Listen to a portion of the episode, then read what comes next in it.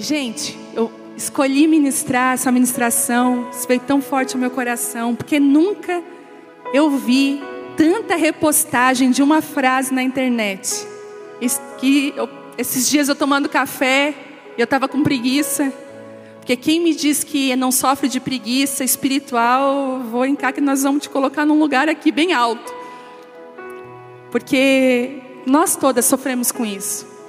Principalmente a cultura que a gente vem de uma cultura de campanha. Quem que já fez campanha aqui na igreja? A gente vem de uma cultura de campanha que a campanha é que vai resolver a nossa vida, não é assim? A gente é só vir sete, terça-feira, sete semanas, tá tudo resolvido. Gente, tem, tem coisa, e eu digo assim, ah, mas Deus respondeu várias campanhas, e Ele responde, pela misericórdia, porque Ele sabe que às vezes tem pessoas que estão buscando, até sem entendimento, Ele abençoa, mas a gente não, não serve para viver debaixo da misericórdia, a gente tem que viver debaixo da graça. A misericórdia a gente precisa dela, mas a gente quer ver debaixo da graça ou da misericórdia? Da graça. Entenderam? Porque debaixo da graça tudo flui na sua vida. E eu já falei sobre isso. Que a vida com Deus não é algo mágico que acontece de uma hora para outra. A vida no espírito tem práticas e atitudes que te levarão a construir um lugar seguro no meio da tempestade. Inclusive, a tempestade faz parte da vida cristã. Se te falaram de um evangelho onde não nenhum tipo de dor, onde não mentiram para você. Porque a Bíblia mesmo diz: "No mundo vocês vão ter aflições". Mas tem de bom ânimo, porque eu venci o mundo. Jesus disse isso. E sabe, aí eu olho para a lagarta, né? E eu digo assim: ela não precisa de uma oração. Em nome de Jesus, lagarta, você vai se transformar numa borboleta. Ela precisa se submeter a um processo. Que Deus criou aquele processo para que houvesse transformação na vida dela. E esses dias eu estava lá em casa, fiz o meu café, e aí as demandas, né? O WhatsApp dando tilt de tanta mensagem. a filha chamando na perna, mãe, vem brincar comigo de boneca. E o marido perguntando o que tu vai fazer com aquilo. E eu falei assim, que aquilo, né, gente, aquilo. Aí eu peguei, fiz o café e tomei uma decisão. Fui lá, botei a Bela com os brinquedos, falei, amor, agora eu não posso. Abri a minha Bíblia, eu lembro que eu botei o café e eu tirei uma foto. E a frase que veio no meu coração foi essa: toda preguiça espiritual sai com atitude. Gente, quando eu, repostei, quando eu postei essa foto, vocês não têm noção das mulheres do mundo inteiro que estão tirando foto com a Bíblia, o café, com essa frase: toda preguiça espiritual sai com atitude. E não é que sai mesmo. Tudo aquilo que Deus tem para você já está pronto. Só que depende de mim você pegar, e eu vou construir essa palavra hoje existe uma cultura de terceirização. Já viu como antigamente não tinha esse negócio de terceirização? Vou terceirizar isso, né? A gente vê muito as empresas, até para economia de impostos, elas terceirizam, né? Ah, nós vamos terceirizar essa parte da empresa. E é incrível como essa cultura da terceirização entrou dentro da igreja. Porque tem tanta gente terceirizando a sua vida espiritual. O que é terceirizar? Botar para terceiros. Não, não é culpa minha, eu vou terceirizar a minha vida espiritual. E aí, virou, que virou um mercado isso, porque pessoas que tomam as rédeas da vida das outras pessoas, você imagina, outra pessoa toma rédea da sua vida, e esses dias eu, eu conversei com uma mulher que ela estava totalmente ferida, falou para mim, ó, eu entrei por aquela porta ali, como sendo a última esperança de que eu dei para a igreja. Ela falou, a última chance que eu dei para a igreja. E eu perguntei por quê? que ela estava tão ferida com a igreja. E ela me disse: Olha, eu participei de um modelo de crescimento, onde eu tinha uma líder. E essa líder, eu tinha que pedir tudo para ela. Ela disse que ela foi viajar com o marido na casa dos parentes, não foi ao culto naquele dia. E essa líder mandou uma mensagem para ela e falou: Olha, eu estou te destituindo dos teus cargos na igreja, porque você saiu sem a minha autorização.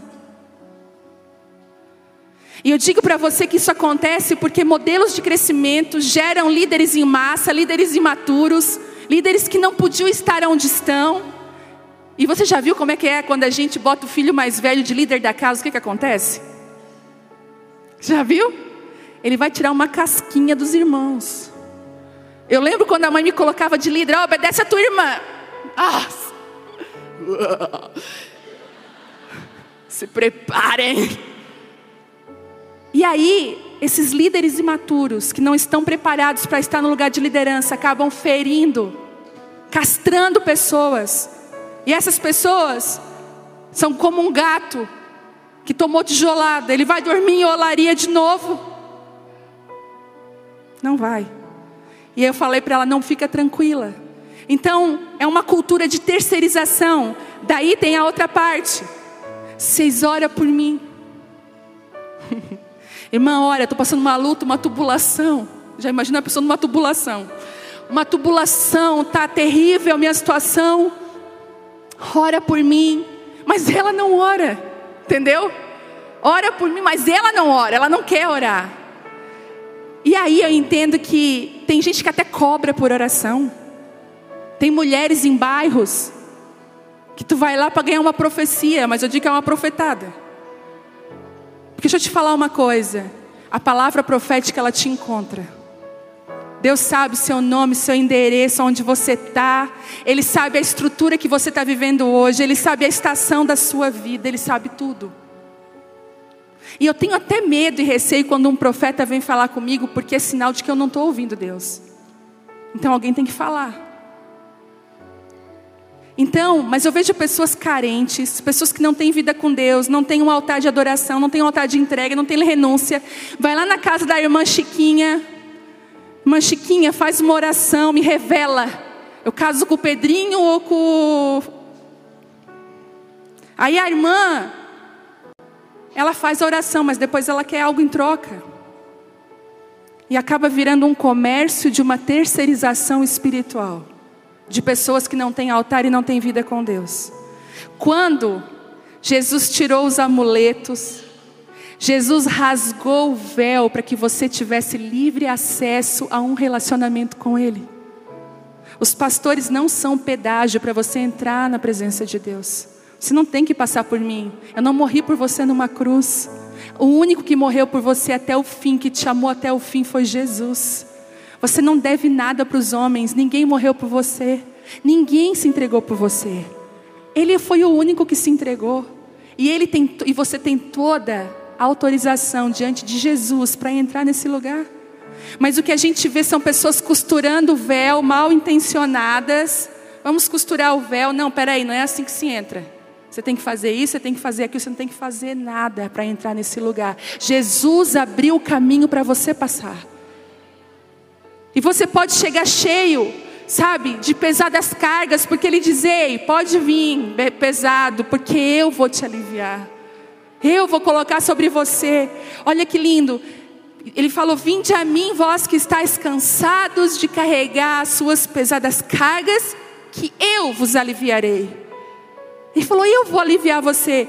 Às vezes nós não temos condições de largar as nossas pesadas cargas. Você entende isso? Quantas de nós tem pecados aí de estimação, na área sexual, sabe? Na língua, fala demais. Em tantas áreas, área dos negócios, sabe? Falta de caráter. São pesadas cargas que você fala, você não tem como soltar isso. E Deus fala: venha, venha a mim do jeito que tu estás com essas cargas, porque eu vou aliviar você. Eu vou tirar essas pesadas cargas da sua mão. E ele ainda propõe algo que eu acho lindo. Ele falou: Olha, mas vem, porque o meu jugo é suave e o meu fardo é leve. Então você vai trocar algo por uma outra coisa, entendeu? E ele disse então que era como dois bois.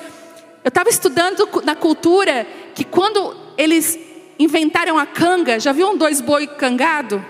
Já viu quando a gente vai falar de duas pessoas que se parecem muito ou que estão macumunados? Aqueles dois lá andam cangado. Porque andam juntos. A canga era um instrumento de madeira que colocava no boi e os bois andavam juntos. Pode alguém andar cangado em direções diferentes? Não pode, porque a pessoa não vai sair do lugar. Né? Tem que andar junto. E geralmente colocavam um boi novo e um boi velho. Porque o boi novo tinha uma força, um vigor, mas o boi velho tinha experiência e um equilibrava o outro. Porque se bota dois boi novos, vai para o precipício. Se bota dois boi velho, não anda. Você entendeu? Às vezes no casamento é assim. Deus coloca um bem boi novo e um boi velho. para equilibrar esse negócio. Talvez você é empolgadinha. Deus te colocou uma água de poço, parado. Você fica, ai, se mexe. E Ele está aí te equilibrando, e você também está equilibrando aquela água de poço. Ou às vezes ao contrário, né? Eu lembro que eu vi esses dias no Facebook um videozinho. Quem é você? Estava escrito. E dois cachorrinhos pela manhã. Um paradinho assim, esganipado. E o outro não parava de correr. Aí eu falei, eu sou esganipado. O Thelma, ele acorda de manhã, ele faz tudo. Eu não existo de manhã, não sei nem como é que é o meu nome. Que não sei quem é minha família, não sei nada. Por meia hora eu fico assim, ó, me coçando. E aí Jesus disse assim: Olha, eu vou colocar você numa canga comigo. Olha o que Jesus disse. Porque a canga, olha o principal, para você entender, o principal, é, como é que a gente fala? Oh meu Deus. O objetivo daquela canga era que um boi só levava todo o peso. Mas então eles pensaram: vamos fazer dois bois carregando que vai ficar mais leve. E Jesus é como se dissesse: vem na canga comigo, porque eu vou te ajudar a carregar e vai ficar mais leve. E à medida que você anda comigo, filha, você vai ficar parecida comigo. Você está na canga com Jesus, você não fala mal dos outros na canga com Jesus. Ai, guria chata. Jesus não, ela que ela está passando uma situação difícil na vida dela. Jesus, mas ela é chata. Não, eu sei. Mas fica tranquilo. Sabe por quê? Porque ele diz assim: porque eu vou te ensinar a ser mansa e humilde de coração. Quando nós dividimos a nossa canga com Jesus, quando nós permitimos, é como se ele dissesse: vem cá, porque eu preciso de ensinar a ser mansa e humilde de coração. Quem é a mulher aqui que precisa aprender a ser mansa e humilde de coração? Não é, gente? Numa, numa briga. É igual o pastor Juscelio fala: a razão é um troféu, não é? A razão está lá em cima e vocês dois estão tentando pegar a razão. Só Deus sabe quando um finaliza o outro, o outro tá bom, tá bom, tu tá certo. Tem gente rindo de nervosa. Isso não acontece comigo. Acontece que eu sei. E aí Jesus falou isso, eu quero trazer você para essa canga comigo. Eu quero que você caminhe comigo. Sabe? Eu acredito muito que Deus, olha só que lindo isso. Deus ele nos ama, ama todos nós. O amor de Deus é incomparável, imutável, nunca vai acabar. A Bíblia fala em Romanos 8 que não tem altura, profundidade, anjo, demônio, pessoa, ninguém se separa do amor de Deus. Nem a morte, nada pode separar do amor de Deus. Só que algumas coisas você só vai viver quando você exercer o seu sacerdócio. Entende isso? Às vezes você está vivendo o amor de Deus, glória a Deus por isso. Mas você não está vivendo a plenitude daquilo que Ele chamou você para viver. E você só vive essa plenitude quando você entra no Santo dos Santos, o véu foi rasgado para você entrar. Vocês me entenderam? É por isso que a igreja brasileira está vivendo hoje uma restauração, porque nós éramos de uma época que o pastor entrava para a gente no Santo dos Santos, orava pela gente e a gente ficava lá. Ele pegava a parte da Bíblia que ele achava legal e nós achávamos uau, porque não se lia a Bíblia. Eu vou falar uma coisa para você, mas é estranho, mas tem mulheres que não leem a Bíblia, não sabem, estão há anos dentro de uma igreja, dependendo de uma comida pastosa que sai daqui, mas não comem aquilo que é de melhor que vem quando você tem intimidade com Ele, quando Ele te revela. Você imagina pegar uma mamadeira, Quero que você imagine comigo. Vamos botar aqui, ó, leite. Vamos esquentar o leite. Leite quente. Três colheres de mucilon aqui dentro. Mais uma de sustagem para dar uma mexe. Toma.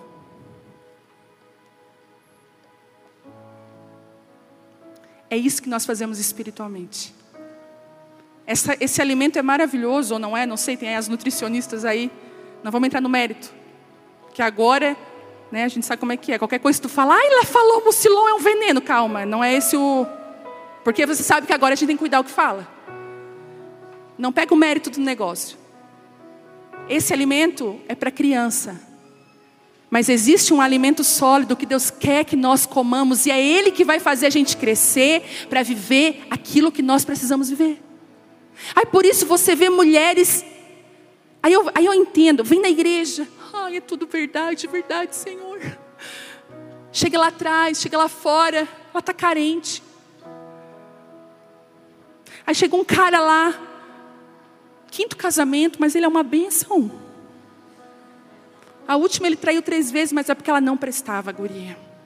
Vê, casou com uma menina que não prestava. E elas vêm falar para mim, eu fico assim, ó. Ai, daí, né, a gente estava lá, a gente saiu, né. Aí assim, a gente foi depois no motel. Mas a senhora por mim, porque ele disse que não quer mais saber de mim. Eu tenho vontade de pegar um pau, de verdade. Diante de Deus. Dar uma camaçada aqui, ó. Igual mãe faz com um filho. Ora, ora por mim. Usa Deus, usa a igreja, usa o meu tempo. Uma pessoa que não quer nada, é carente. E quer usar o evangelho para conseguir coisas, ei. Pão e peixe tem bastante. Deus está chamando mulheres que querem caminhar mais uma milha, que querem caminhar mais um lugar com Ele. Porque quando você é carente, você é isca fácil ali, ó. Isca fácil. Ai, gente. Me perdoem. Agora eu vou voltar a ser doce. Vamos lá. E aí, líderes que tinham medo, porque tem líderes que são inseguros. Ora por mim aí, gente, vai intercedendo. Tem líderes que são inseguros. Então, eles não querem que aquela ovelha saiba mais que ele. Porque se ela souber, ele não vai dominar a vida dela, ele não vai mandar na vida dela. Então, o que, que era melhor? Criar pessoas doentes mentais, espiritualmente falando, fracas, para que ele pudesse mandar nelas. E Deus está chamando e Deus está levantando no Brasil uma geração de líderes que vão dizer assim: ó, não tem nada a ver comigo, tem tudo a ver com Ele. Eu estou indo para esse lugar, vamos junto. Eu não sou a resposta, mas eu sei quem tem a resposta. Deus está levantando esse tipo de líderes que não dominam as pessoas, que não usam da carência das pessoas, mas que levam essas pessoas a amarem e caminharem com Deus de perto. Eu queria que você imaginasse um personal trainer. Olha que inglês apurado. Trainer. Lá nos Estados Unidos eu só falava assim nas lojas: I don't speak English. Spanish. No. I'm sorry. E eu ficava. Bom, de tudo eu fiz lá, nem vou falar. Mímica era uma coisa Libras era algo impressionante, fluía assim. Tá. Sabe, você, não sei se alguém já teve aqui um personal trainer, mas é muito diferente você treinar sem um personal e treinar com um personal. Porque se tu treina sem um personal, gente, eu, quando eu treinei sem, eu achava que eu era a maior fisiculturista da academia. Uau, 15 repetição, 5 aqui, nada fazendo meu tempo quatro, cinco. Ai, mandou. Tá, amiga, já vou, vou lá contigo, pode deixar. Quatro, cinco, seis. Aí um, não, vem cá, a gente vai te treinar. Ele quer me matar. Eu dizia assim: me tirem daqui. Porque ele estava, vai, isso. Mais, mais uma, tu consegue, tu consegue. Quando não tem mais perna. Teve um dia que eu saí da academia arrastando as minhas pernas assim, ó. Tchau. No outro dia eu não andei, fiquei em casa, sério. Vai, você consegue. Né? Ele está lá. Mas você imagina você pagar um personal trainer. Olha que legal. Ele acorda cedo por você. Ele come correto por você. Ele vai na academia por você. Ele faz todos aqueles exercícios difíceis e você fica ali, isso, personal, uau! Que benção, esse é meu personal. É uma benção, nome de Deus. Isso, jejua mais. Isso! E ora pela minha vida. Quem que vai ter o benefício do músculo? Quem que vai ter o benefício do exercício? A pessoa que está fazendo. E às vezes a gente olha para os homens e mulheres de Deus, não como um personal que eles estão te impulsionando a viver, mas como homens e mulheres que querem que você faça tudo por você. Às vezes eu sinto, sabe, existem casas pastorais, e eu sei que tem pastoras me ouvindo que estão desgastados. Eu conheci outro dia um casal de pastores que estão desgastados, querem sair fugindo da igreja, correndo. Daí eles falaram assim para a gente, na hora que todo mundo saiu de perto deles, eles assim, ó. Vocês também querem fugir, né? Já viram aquelas pessoas com olheira assim? Eu assim, uau, que é isso? Eu falei, não, tá tudo certo. A gente está muito bem. Vocês não querem fugir da igreja de vocês? Eu falei, não. Mas esse povo suga. Porque não sei o quê. Eu falei, porque você não está no lugar certo que você deveria estar. Você está fazendo os exercícios que era para eles estarem fazendo. Deus está chamando homens e mulheres que impulsionam outros a viverem a vontade de Deus. Você está me entendendo? Por isso que você vai num culto abençoado.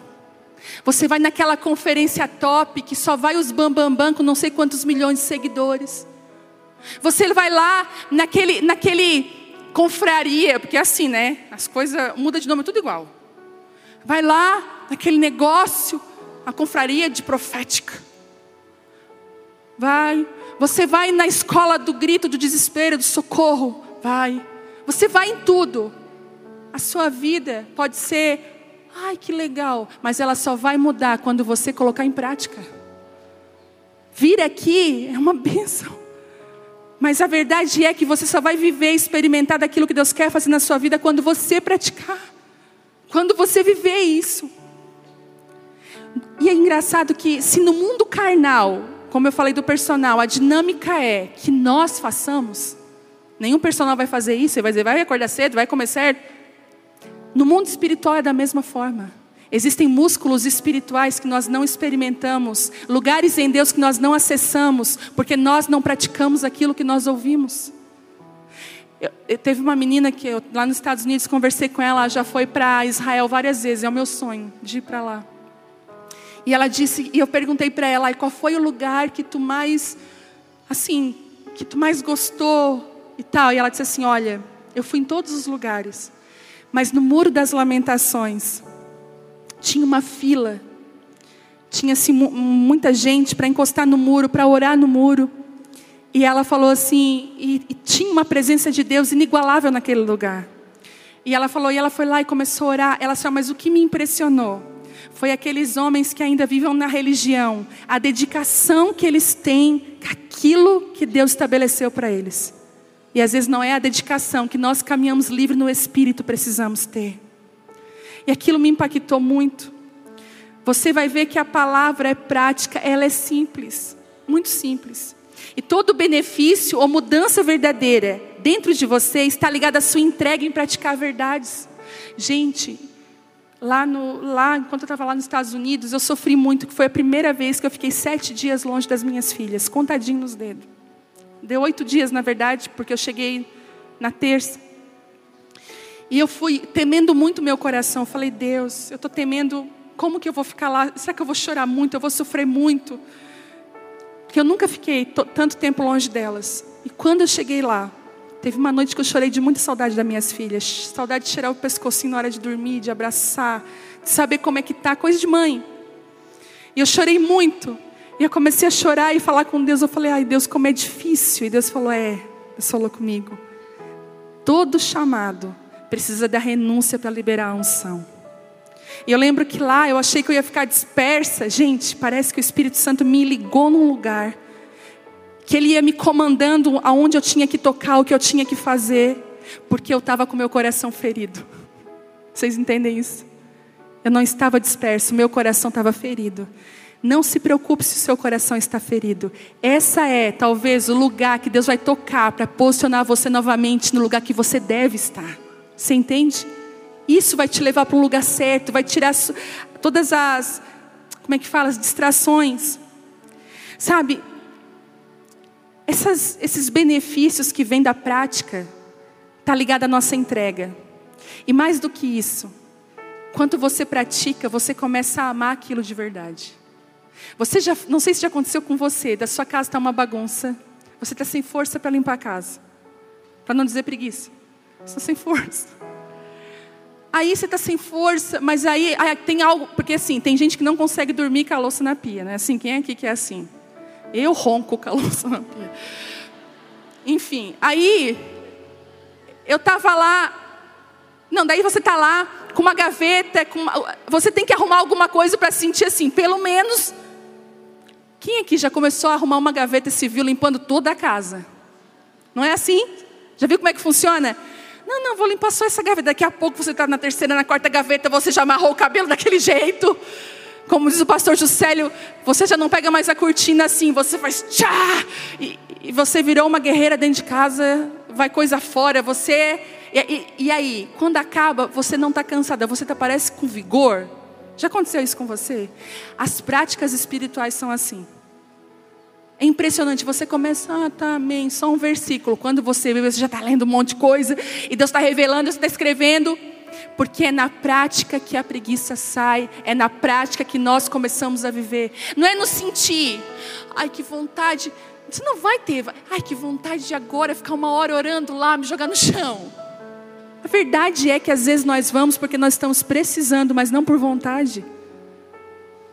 Não espere a vontade chegar para você ler aquele livro, para você pegar a sua Bíblia. Não espere. Você começa com atitude. Comece tendo atitude. Eu vou para aquele lugar.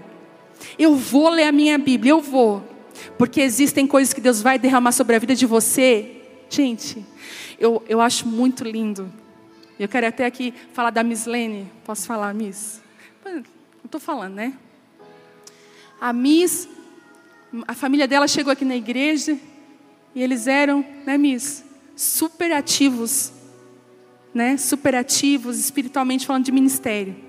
Ativos, ativos, ativos. Até um dia o Fabiano falou: ah, eu acho que um culto só por semana é muito pouco. E aí, muito ativos. Só que nós conversamos, eles foram chegando perto, nos conhecendo, nós fomos derramando coração. E ano passado eu fiquei tão orgulhosa dela porque ela chegou para mim e falou assim: ai, estou me acordando, que hora estava acordando? Seis da manhã? Às cinco da manhã. E eu estou assim, Vivi, ó, lendo a minha Bíblia, estou com fome de Deus e eu pensando na hora que eu me acordo.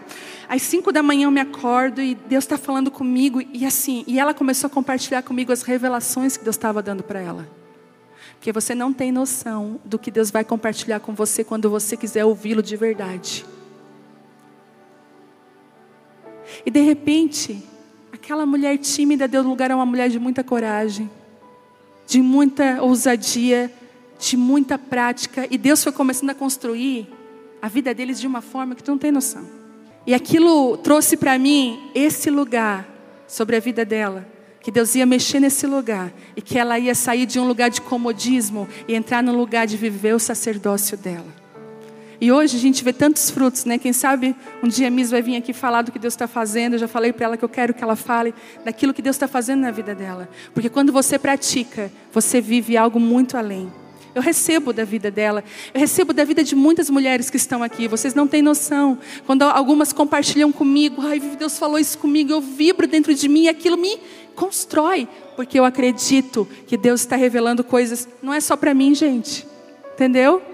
É só para mim, eu acredito que Deus está revelando. E só que às vezes a gente não sabe definir bem o que é, é sucesso. Uns anos atrás eu fui numa família que estava passando uma situação difícil. Chegou o parente dessa mulher, abriu o notebook. No notebook dele tinha um carro conversível, uma mansão, tinha viagens, uma viagem para um país aí. E Aí o meu marido, Thelma, ele é aquele que pergunta tudo. Gente, às vezes não dá tempo de eu segurar ele. Eu falo, ah, não precisa perguntar tudo. Aí o Theo assim, o que, que é isso no teu notebook? Eu falei, ai, já vi aquele tipo de pessoa que você fica. Aí ele é assim, ah, isso aqui, minha meta. Um dia eu vou ter esse carro, vou morar numa casa assim e vou fazer essa viagem. Isso aqui é eu que eu vou fazer. Hoje, muitas pessoas vão dizer aí, né, nesse mundo coaching, uau, é isso mesmo, mas suas metas. E eu fiquei assim, amém. Glória a Deus. Deus te abençoe, meu irmão. Eu estava só querendo pagar, passar o um mês, entendeu? Eu estava naquela, vencer o mês. Mas amém, tudo tranquilo, não caí no cheque especial. E aí, ele, esse cara se converteu. Esse cara se converteu, passou por um processo, converteu foi para a igreja. Aí encontrei ele, diante de Deus. Ele abriu o notebook na nossa frente. Ele disse: Olha aqui agora quais são os meus sonhos. O Benihim todo de branco, diante de Deus. O Benihim todo de branco, com o microfone na mão, fazendo assim. Ah. Uma foto era isso. A outra foto, uma igreja lotada. E, ele, e eu tinha outras. Daí eu falei: o que, que é isso? É meu sonho? Como é que é? É, um dia eu vou pregar para a multidão. Falou para mim: pregar para a multidão. Tem uma igreja aqui, ó. Deus está, mas por que isso? Deus te falou: não, eu quero. Aí tu entende que não houve conversão, não houve mudança, houve uma troca só das coisas. Vocês estão me entendendo? Quando, que, quando você caminha com Jesus, eu, eu comprei uma Bíblia agora que o nome dela é Passion Translation. Nossa, meu inglês está. Coitado. Tá lá, eu estou lá no tradutor lendo a Bíblia. Ela é inglesa, ela não tem ainda no, no português. E ela falou uma coisa no Salmo 23 que eu achei lindo. Diz assim: O Senhor é o meu melhor amigo e o meu pastor. E eu não sinto falta de nada quando estou com Ele. É interessante quando você começa a caminhar com Jesus nesse sacerdócio, nesse lugar, quando você começa a praticar, você se sente completo. Você não precisa de mais nada. Existe um sentimento, eu estou completo. E é ali que ele, ele diz: então agora você está pronto para receber as coisas que eu quero derramar sobre a sua vida. Porque sucesso no reino não é projeção, não é estar sobre pessoas, sucesso no reino não é ministério, sucesso no reino é ser parecido com Jesus, é estar aonde Jesus chamou você para estar, é estar trancado no seu quarto e aquilo bastar o seu coração, você só quer Jesus, você não quer mais nada. Eu escutando hoje a ministração do Dandu, que ele disse: tem muitos ministros que ficaram famosos no Brasil, muitos, mas todos eles começaram do mesmo jeito, trancados dentro do quarto, querendo só a presença de Jesus. Todos eles começaram trancados no quarto, querendo só Jesus, e isso não pode mudar, esse sacerdócio na nossa vida não pode mudar. E os verdadeiros líderes desta hora, os homens e mulheres que Deus está levantando, vão gritar bem alto: não tem nada a ver comigo, tem tudo a ver com Ele, o que Ele está fazendo. Eu queria que você abrisse Hebreus 5,11.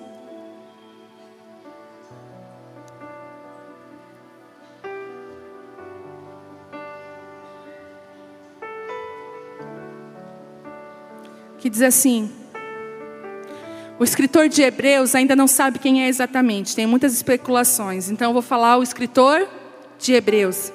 Diz assim: há muito mais que gostaríamos de dizer a esse respeito, mas são coisas difíceis de explicar, sobretudo porque vocês se tornaram displicentes acerca do que ouvem a essa altura, já deveriam ensinar outras pessoas e, no entanto, precisam que alguém lhes ensine novamente os conceitos mais básicos da palavra de Deus. Ainda precisam de leite e não podem ingerir um alimento sólido. Quem se alimenta de leite ainda é criança e não sabe o que é justo. O alimento sólido é para os adultos que, pela prática constante, são capazes de distinguir entre o certo e o errado. Eu nunca recebi tanta pergunta: Pastora, eu faço isso ou faço aquilo? Pastora, isso aqui eu devo fazer? E às vezes eu paro e penso: Meu Deus, será que ela não sabe de verdade? Mas é por conta disso. Tomar o leite te deixa criança. Você já viu uma criança? Ela discerne o bem do mal. Gente, a Bela. E eu quero abrir agora um parênteses aqui. Em nome de Jesus. Você que tem criança, não deixe sua criança na mão de adultos que você não conhece. Ou na mão de adultos também que você conhece. Não deixa com tio, com amigo. Os maiores abusos sexuais são feitos por pessoas próximas da família. Posso ouvir um amém por isso? Guarde a infância da sua criança, em nome de Jesus. Pode chamar de louca, não vai ficar. Ai, mas é tio. Não deixa. É primo, é o irmão mais velho de não sei quem, é o cunhado. Gente, os maiores abusos vêm de padrasto, vêm de cunhado. Então, em nome de Jesus, guarde a sua criança. Ela não discerne aquela pessoa é bem ou má. Às vezes, uma criança está sendo abusada, ela nem sabe que aquilo ali é abuso. Ela não tem nem nem, ela não tem nem aquela maturidade para entender que aquilo ali é um abuso. Ela vai descobrir o abuso só depois. Você vê muitas crianças que participam, gostam do carinho, porque ela não sabe o que é aquilo. E ela vai descobrir que aquilo era um abuso quando ela cresce. É igual os abusos espirituais. Quando a gente é infantil na fé, quando a gente começa, às vezes você é abusado dentro da igreja, por um líder, por um pastor, fala coisas para você não fazer, que você não deveria fazer. Quando você cresce espiritualmente, você, pai, eu estava sendo abusado e não sabia. E quem foi abusado tem dificuldade com a intimidade, tem dificuldade de se entregar. E Deus está curando pessoas aqui hoje, nessa noite, desse jeito. Deus quer curar você. Então, por favor, guarde a sua criança. Se for possível, não vá, mas fique com a sua criança. Comece a considerar aquilo que realmente é importante na sua vida. E você foi chamada para ser um cuidador de algo tão precioso que é o seu filho e a sua filha. Então, ele está falando aqui que a criança não discerne o certo do errado, mas o adulto maduro discerne. E por que, que ele discerne? Porque ele come comida sólida e porque ele pratica, pela prática constante daquilo que Deus vai falando para ele, ele vai adquirindo consciência e ele vai discernindo: opa, isso aqui não é para mim. Opa, isso aqui é para mim. Eu preciso estar lá ou eu não devo estar lá. Olha que interessante. O fundamento ele dá. Jesus dá o fundamento, mas a construção é nossa. Olha isso. A terra e a semente, Deus dá. Mas quem que tem que plantar? Nós. A matéria Ele dá, mas a construção é nossa. Você entendeu isso? Tem muita gente que a terra, ai que terra linda, semente. Ai, glória a Deus. Mas aquilo só vai realmente ter valia quando você colocar a semente na terra. E isso Deus não pode fazer por você. É a sua atitude. Sabe, algumas atitudes práticas, agora eu quero ir para o final, que vão te ajudar a vencer a preguiça espiritual. E não só vencer preguiça, essa cultura que o outro tem que fazer. Amém? Vocês estão aí comigo? Estão comigo, né? Hoje é Caim, então demora um pouquinho para. Né? Primeiro, tome atitudes. A pior coisa é ficar na estagnação. Tome atitudes. Em nome de Jesus, a minha Bíblia. Em nome de Jesus, eu vou sentar ali agora e vá. Não espere a vontade chegar, a vontade não vai chegar. Você toma atitude. Estabeleça prioridades. Em nome de Jesus é o que nós mais precisamos. Eu quero falar para você o que eu preciso. Hoje eu orei na minha cabeça. Quem já fez isso consigo mesmo? eu orei, eu falei em nome de Jesus, diligência. Comecei. Sai procrastinação da minha vida. E Deus falou: Ei, não é assim que saem as coisas, não. É na atitude. E Deus falou: comece a estabelecer prioridades. Então, o que é importante? É isso que eu vou fazer. E um, uma ideia para você descobrir quais são as prioridades. Primeiro, sua primeira prioridade é o seu relacionamento com Deus. Relacionamento não é vir na igreja, não é ter um ministério, não é nada. É, é aquilo que ninguém vê, lá no seu quarto, lá na sua casa. Também não faça assim, ó, para sua família. Ei, família, tempo com Deus. Não. Não bata foto, né? Você está lá orando. Eu aqui no meu momento com Deus. Um dia eu fui numa, numa, numa conferência, eu não acreditei no que eu vi. O rapaz com a mão levantada assim, ó. Aí ele olhava, se ficou boa. Isso não é intimidade com Deus. Sabe por quê? Olha só, que lindo isso. O fundamento ele não é visto. E tudo aquilo que ninguém pode ver na sua vida é fundamento. Só que agora entra a parte perigosa. Se o que você faz e ninguém sabe é ruim, o seu fundamento é podre. E eu quero dizer uma coisa para você: esse ano agora, Deus vai começar a trazer tudo para fora. Vai aparecer. Ele dá tempo para consertar, mas se não conserta, ele expõe. Não para nos envergonhar, mas para conserto. E se o seu fundamento é bom, vai segurar tudo aquilo que Deus depositou na sua vida. Então, fundamento não é visto, fundamento escondido. Fundamento daqui a gente vê, a gente desfruta da estrutura, mas o fundamento está lá embaixo. Então, estabeleça prioridades. Dentro disso, aprenda a dizer não, pelo amor de Deus. Eu conheço muitas mulheres que são boas demais. E às vezes elas não têm, é, não têm coragem de dizer não. Já viu aquele tipo de pessoa assim? Que tudo ela aceita. Amiga, vamos lá comigo no mercado? Ela não pode ir, ela tem um marido para cuidar, a casa para fazer, mas ela tem medo porque a amiga dela vai ficar triste ela dizer não. Não é sua amiga. Se você está num relacionamento com alguém que você tem que fazer tudo que aquela pessoa quer para ela não ficar brava com você, melhor você não se relacionar com essa pessoa. Ela está te sugando, destruindo o teu chamado, destruindo a tua vida. Pelo amor de Deus, mulheres, eu vejo isso acontecer muito. Esses relacionamentos de amiga muito assim, ó, que só pode ser minha amiga, não pode ser amiga de mais ninguém. Se convida para jantar, não pode convidar a outra. Aí não me convidou, não falo mais contigo. Isso é coisa de jardim de infância. Ó, eu pego o pau de novo. Vai me subindo uma zica. Eu falo assim, oh, meu Deus, a pessoa não tem louça para lavar, marido para cuidar, filho. Como é que ela está preocupada em relacionamento de amiga? É, é a carência extremo hard. Hard, hard. E carência não se supre. Você já tentou suprir uma pessoa carente? É um saco sem fundo. Tu vai colocando atenção, tu viaja com ela, tu sai com ela, mas nunca é suficiente. Porque nós não fomos feitos para suprir carência de ninguém. Você não pode suprir a minha, eu não posso suprir a sua.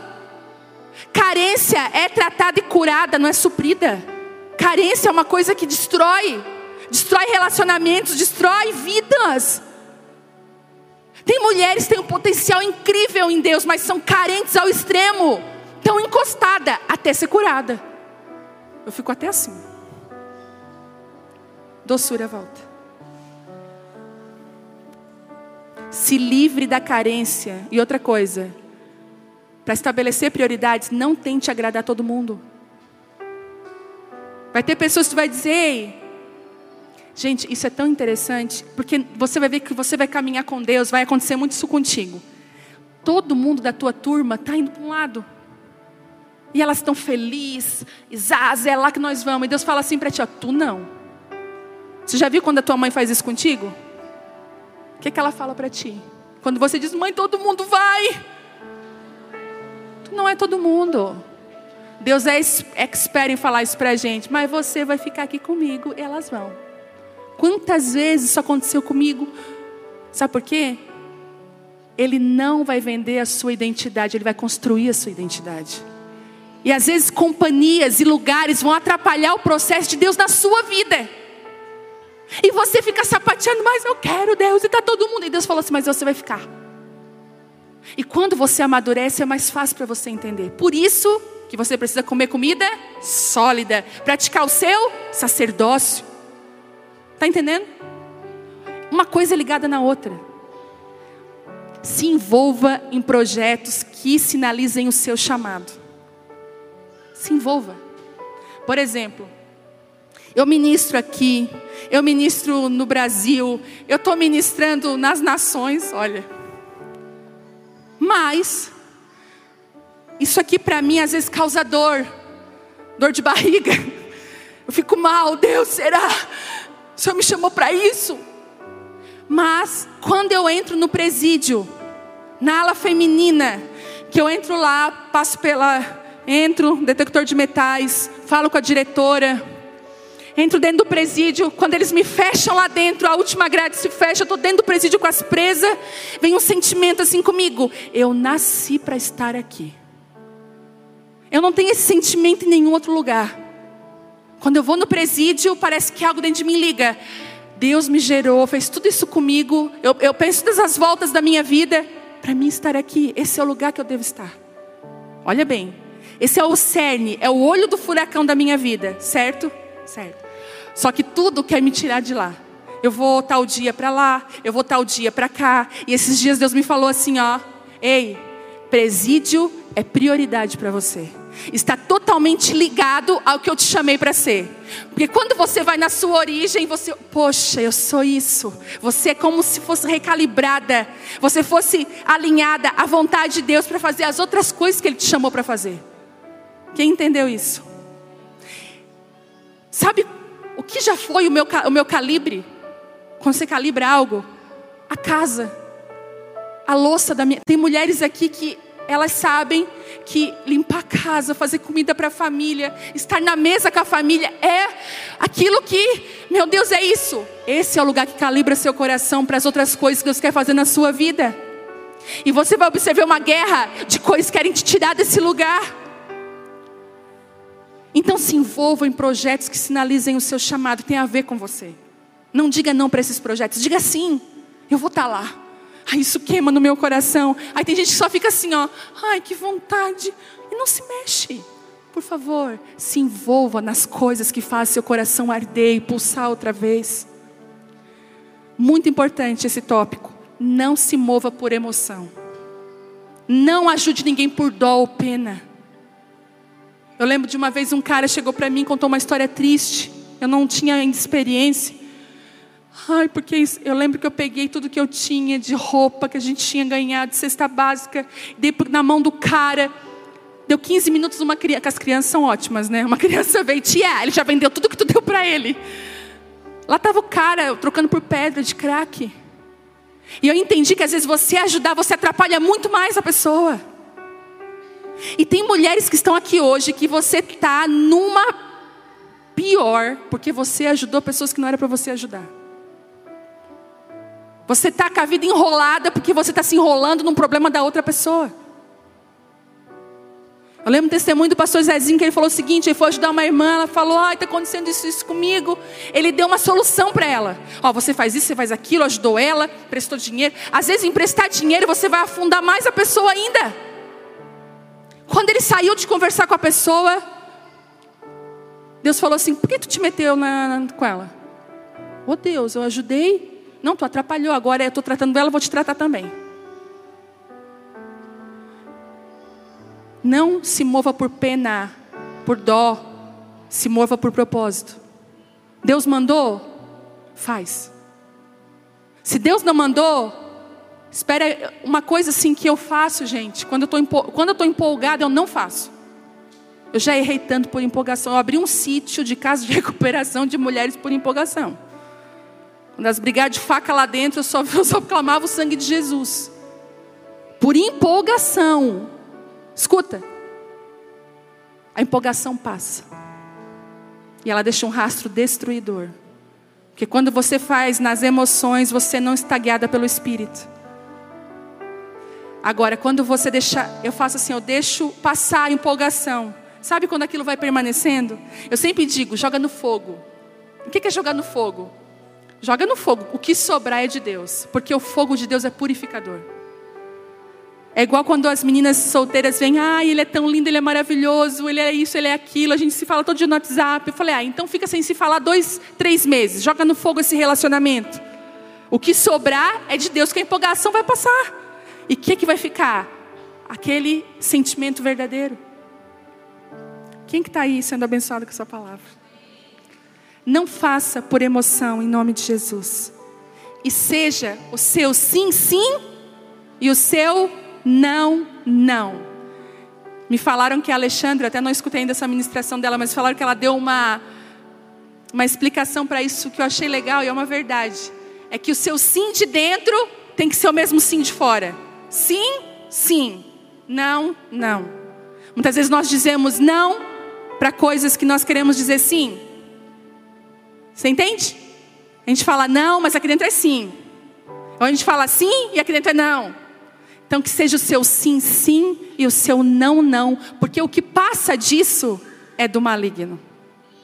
Toda indecisão, tudo aquilo é do maligno. Você vai ver que você fez os piores negócios quando você fez empolgada. Uma coisa boa para a mulher comprar é não compra na emoção. Às vezes as vendedoras, mas tu ficou linda, maravilhosa.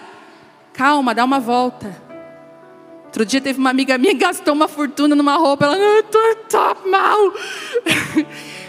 O dinheiro, o único dinheiro que eu tinha, eu tô horrível nesse vestido. Com quem que tu comprou? Elas começaram a dizer que eu estava linda. Então, tu acreditou nisso? Não faça nada na emoção. Seja guiada pelo Espírito. E eu quero te encorajar amanhã. Você pegar a sua Bíblia. Gente, o que está acontecendo aqui? Dinheiro aqui em cima, meu Deus. Pegue a sua Bíblia. Gente, pegue a sua Bíblia e tome uma atitude. Toda preguiça espiritual sai com uma atitude. E eu quero te encorajar nessa noite a dizer assim: Deus, tira, quebra contrato de terceirização que você tinha com a irmã Cotinha. Quebra contrato de terceirização que você tinha com a sua amiga.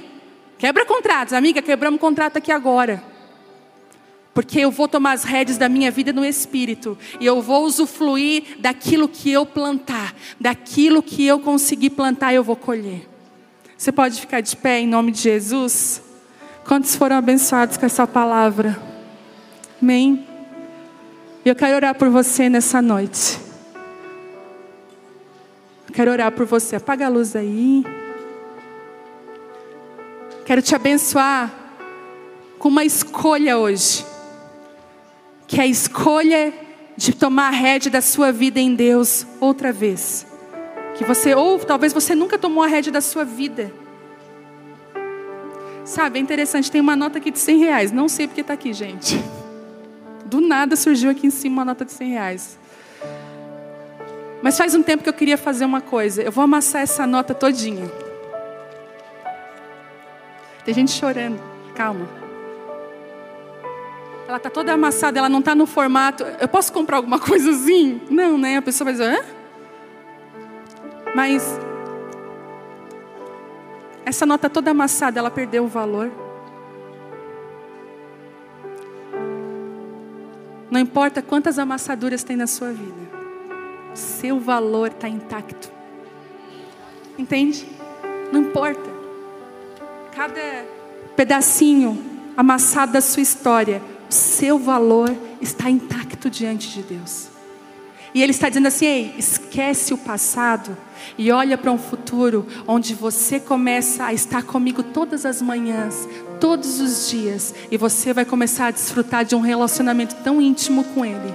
E você vai sair do raso e vai andar em lugares profundos na presença de Deus, com a sua prática. Uma coisa vai chamar a outra. Tem mulheres que estão aqui que estão cansadas de viver do jeito que estão vivendo. Você está com uma insatisfação, pode te dar a melhor bolsa, te dar um carro, não é isso.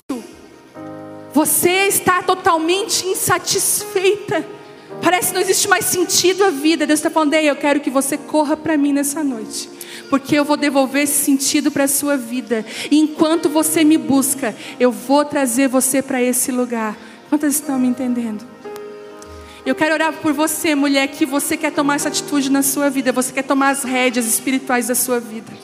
Você vai dar um passo hoje assim, Deus, eu quero e me leva para os lugares mais profundos em Ti.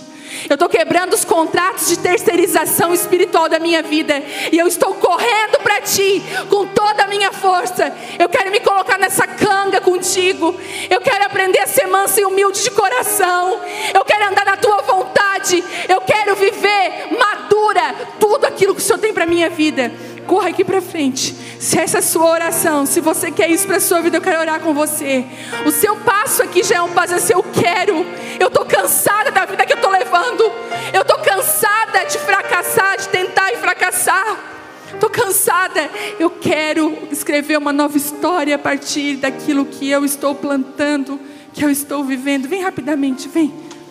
Vem, não se demora. Nós vamos orar aqui. Ah, tem mulheres aqui que têm ministérios tremendos. Tem mulheres aqui que eu vejo, tem construções incríveis que Deus quer fazer na sua vida, mas Ele está esperando você se posicionar. É como se Ele dissesse: está tudo pronto, mas eu preciso que ela se posicione nesse lugar comigo.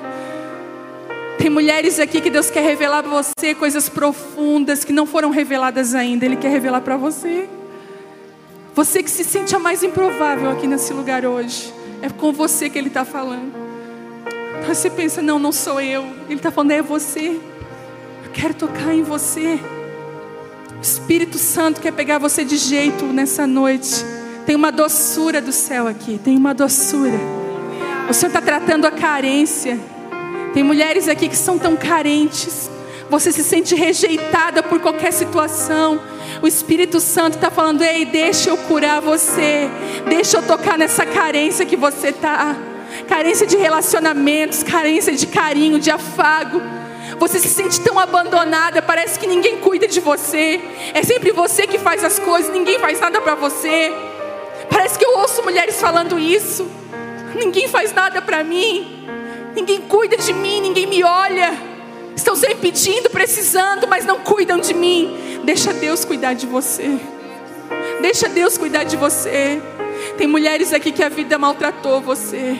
Desde a sua família, você vem vivendo uma história de dor. Deus está falando: eu quero acabar com isso. Eu quero sarar essa sua carência, porque essa carência tem te feito te relacionar com as pessoas erradas. Essa carência tem te cegado nos relacionamentos, tirado a tua sabedoria, roubado a tua inocência. Tem mulheres que se envolveram com os homens errados aqui, estão pagando um preço por carência para fugir da casa dos pais. E Deus está falando: Eu quero curar você, eu quero escrever uma nova história. Você sabe que você, mulher que tem essa situação, Deus está falando para você: é você que eu quero usar, é você improvável que eu quero levantar. É o seu coração que eu quero reconstruir, que eu quero fazer outra vez, outra vez, em nome de Jesus. A Bíblia diz que Jesus falou assim: Eu não vim apagar o pavio que estava fumegando, e nem esmagar a cana que já estava rachada. Ele quis dizer assim: Eu pego você com cuidado. Como é que a gente pega um pavio que está fumegando? Você já viu quando você pega uma vela que está querendo se apagar? Você faz o que com ela? Você protege ela para ela não apagar. Não é assim? Você anda com ela assim? Não, você. É como se Deus dissesse: Ei, você está fumegando, mas eu não vou deixar você apagar. Eu estou cuidando, é assim que Deus toca. Sabe o que Deus está falando aqui hoje? Ele está falando: Ei, você que ainda não me conhece. Talvez você é uma mulher que veio aqui a primeira vez, você não me conhece. Não se preocupe, porque a bênção você vai levar. Eu vou fazer aquilo que só eu posso fazer. Eu vou curar o seu coração, eu vou cuidar da sua casa, das coisas que te preocupam. Eu vou. Ele está falando assim: você não vai sair daqui com fome. Eu vou alimentar você. Mas ele está fazendo um convite. Mas se você quiser, depois de comer, dar as mãos para mim e deixar eu guiar a sua vida e te levar a lugares mais profundos na minha presença, eu quero te convidar para esse lugar. Você entende isso? Tem mulheres aqui que já têm uma caminhada com Deus. Deus está falando, ei, fica mais pertinho de mim. Eu quero que você seja sincera. Quantas mulheres aqui você tem esse sentimento no seu coração de estar sozinha? Eu queria que você levantasse a sua mão mais alto que você puder. Você se sente sozinha, sozinha. Você também que está aí, você tem esse sentimento de solidão no seu coração. E isso às vezes te rouba o sono, isso te dá um sentimento, um desejo de não voltar a construir. Agora eu queria que você que está perto dessa mulher com a mão levantada, eu queria que você abraçasse essa mulher, que você pudesse orar por ela. Deus te deu algo. Procure alguém que está com a mão levantada, não deixe essa pessoa sozinha. Ore com ela, vai se orar com ela, procure alguém. Abraça essa pessoa como se fosse o abraço de Jesus. E nós vamos orar agora para a cura desse coração. Que o Espírito Santo venha com cura. Eu estou sentindo um cheiro de óleo de cura. Não sei se você consegue sentir um cheiro de óleo de cura. como se fosse mirra, óleos de essência. Eu vejo o Espírito Santo sarando corações aqui nessa noite. Ele derramando óleo, bálsamo nas feridas e curando. Sabe por quê? Existem algumas mulheres aqui que abraçaram outras, é como que você abrisse o seu frasco, você derramasse a sua essência na vida dessa mulher e vem um cheiro no ar, um cheiro da presença de Deus. O Senhor me mostra muitas mulheres se reconciliando hoje com Deus. Quantas mulheres nós temos aqui que estão se reconciliando com Deus hoje? Muitas mulheres se reconciliando com Ele, muitas filhas voltando para a casa do Pai. O Pai tem saudades de você. E eu quero te falar algo antes de a gente terminar. Se você hoje quer entregar sua vida para o Senhor Jesus e começar a caminhar nesse lugar, eu quero te pedir para que você procure a Gabi. No final, a Gabi vai ficar aqui na frente. Dê o seu nome, dê o seu telefone. Nós somos uma família e nós queremos conhecer você e caminhar perto de você. Amém? Se você deseja ser acompanhada de perto, procure essa moça da voz linda e aí você dá seu telefone e seu nome, para que nós possamos te procurar e falar mais disso e viver mais isso juntas. Amém? Talvez você saiu de casa com discussão, talvez você está sem falar com seu marido, talvez ele já saiu de casa. Você tem depressões, coisas para resolver na sua casa, problemas financeiros, eu não sei.